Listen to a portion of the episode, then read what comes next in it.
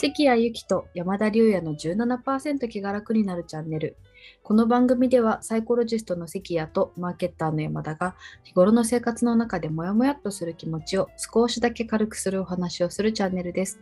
ラジオ形式でまったりお送りいたします。サイコロジストの関谷です。マーケッターの山田です。よろしくお願いします。よろしくお願いします。今日のテーマはですね、まあ、家族連れにおすすめの都内のホテルということで、まあ、だいぶあのウィズコロナモードになってきたということであの旅行計画あのされる方も多いんじゃないかなということでこのテーマを選びました。はい、なんか割引とかもされそうですしね、東京の都民,、都民とか、あと GoTo とかね。うん、ね、GoTo もまた再開するみたいな話だったりとか、ありますよね。ううん。ん。都民割も、始まったりとかしますもんね。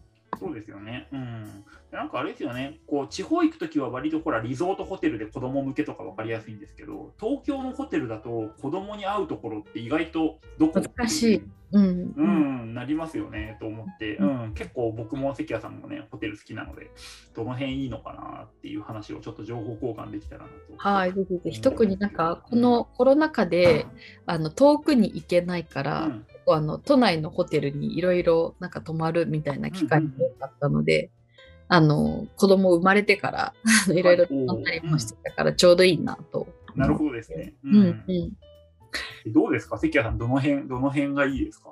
私はですね、なんか一番なんだろうな、まあ、よよかった、よかったかなと思ってるのは、まあ、これ自分が一番最初になんか娘と初めてあの外泊したからっていう思い出深いっていうのもあるんですけど、ペニンシュラはなんかうんキッズアメニティがめちゃくちゃ充実してて、うん。なんかスリッパもあったし、結構しっかりしたあのペニンシュラのクマの絵が描いたスタイとか、うんあとなんかベビークリームとかベビーソープとか、うん。本当にすごいいろんなアメニティがあって、いや、充実してて、なんか最初のステイがそれだったから、うんうん。あなんか子連れでも結構楽しめるかもって思ったっていうちょっと印象深いこともあって、はいペニンシュラ一押しです。いや、僕も一押しペニンシュラなんですよね。意見一致しましたね。うんうんうんやっぱ一番いいのはペニンシュラですよね。アメニティすごい。うん。いや、本当そうですよね。なんか、うんいまだに使ってますもん、スタイ。お、すごいすごい。うん。本当こんだけね、揃っててっていう、幼児になってもいいですよ。いろいろね。あの、おもちゃとかね、置いてあったりとかして、あ幼児用おもちゃとかもある。うんあ、お風呂お風呂のおもちゃとか。あった、うんぬいぐるみありました。なんか手で。ガラガラ触れる。うん。年齢ごとにね、多分ね、そのアメニティがちゃんと用意されていて、子供のフェーズごとに。そうなんだ。すごい。じゃあ、うんまた泊まっても楽しいな。多分あのもうちょっと成長して、なうん、4歳とか5歳とかになったら、それ用のアメニティが、うん、来るんじゃないかなと思っていて、すごいですよね。やっぱりペニンシュラいいですよね。ああ、すごい。山田さん、他はどうですか？おすすめ。他そうですね、僕結構、なんだろう、あのいいなと思ったのは、帝国ホテルがやっぱそつなく子供の対応しっかりしてるなと思っていて、いや、もう、なんだろう、帝国ホテルさすがなんかその3世代で使うみたいな、うんうんうんうん。しかも日本人の家族家庭をやっぱよく分かってるみたいなところで、本当にサービスの安定感がある。うん。そのね、いろんな年齢層の方がいる中で子供の対応をね、ちゃんと揉めないようにとかトラブル起きないようにしっかりやるみたいなノウハウがやっぱすごいできてるんじゃなっていう感じが止まった時にして、うん。やっぱなんか帝国ホテル間違いなしっていう感じ間違いない、間違いない。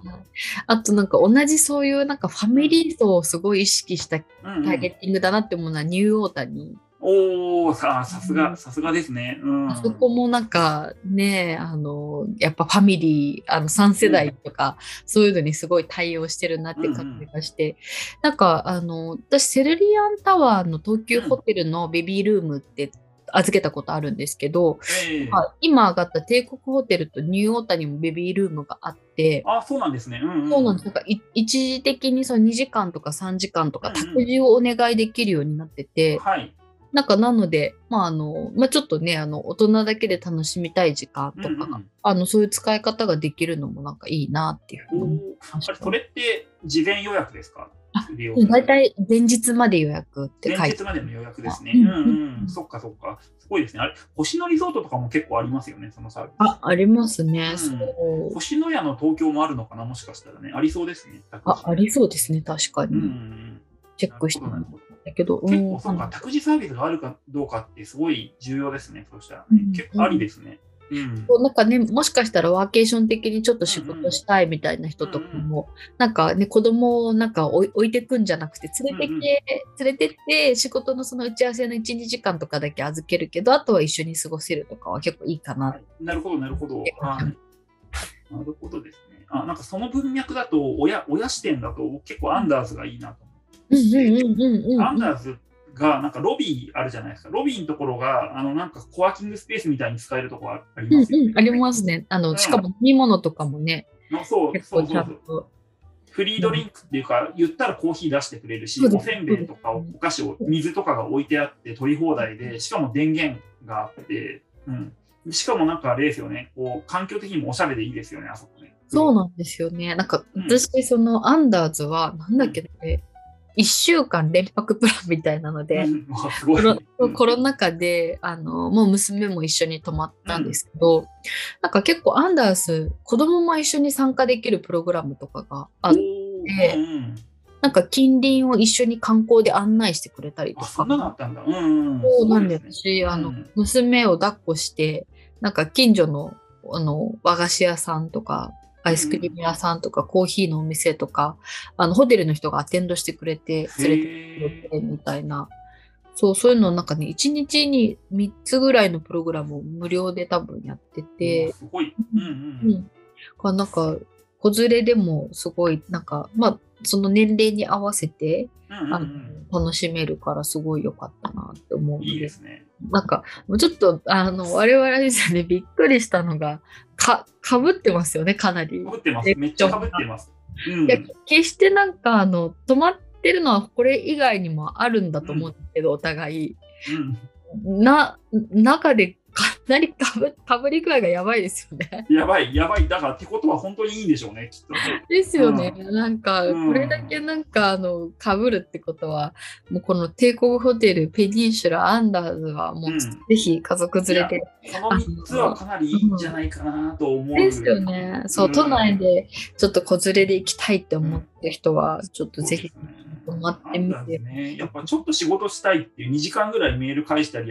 したいとかね、やっぱいいいいっすよね、ああいうスペースあるとね。いいですね、いいですね。しかも、うんそうそう、本当なんか山田さんの言ったより、結構、あの、スペースとして天井も高いし、う。なんんか、適度になんかね、あの、区切られたスペースもあったり、オープンスペースもあったり、なんかミーティングやろうと思ったらちょっと区切られたスペース使えるし、まあ、ちょっとオープンな気分で作業したいときは真ん中のスペースとか、結構ね、空間もすごくいいですよね。いいですよね。Wi-Fi も早いしね。うんそうそう、Wi-Fi も早いし、うんしかもお願いすればカフェラテ飲めるし、みたいな。そうそうそうそう、うん。コーヒー飲めるし。うん夕方からお酒も飲めますみたいなね、ところもある。うんいやー、このかぶり具合はやばいですね。このかぶり具合、都内、まあまあホテルの数あると思うんですけど、いうんや、かぶり具合やばい。他もいいんですよ。リッツ・カールトンとかもいいし、マンダリンとかもいいんだけど、マンダリやンとかもいいし、うんやっぱ抜けてますよね、ちょっと。出てますね。うんセレクトすると抜けてますよね、ペニンシュラとかね。大谷はね、泊まったことないんで、おおって思いましたけど。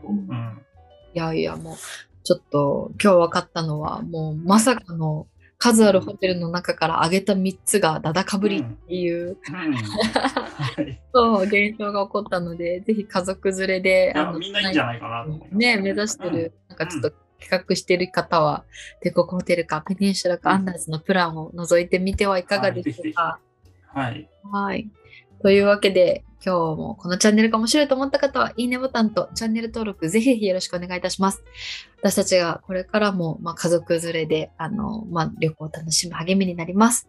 というわけで、今日もどうもありがとうございました。ありがとうございました。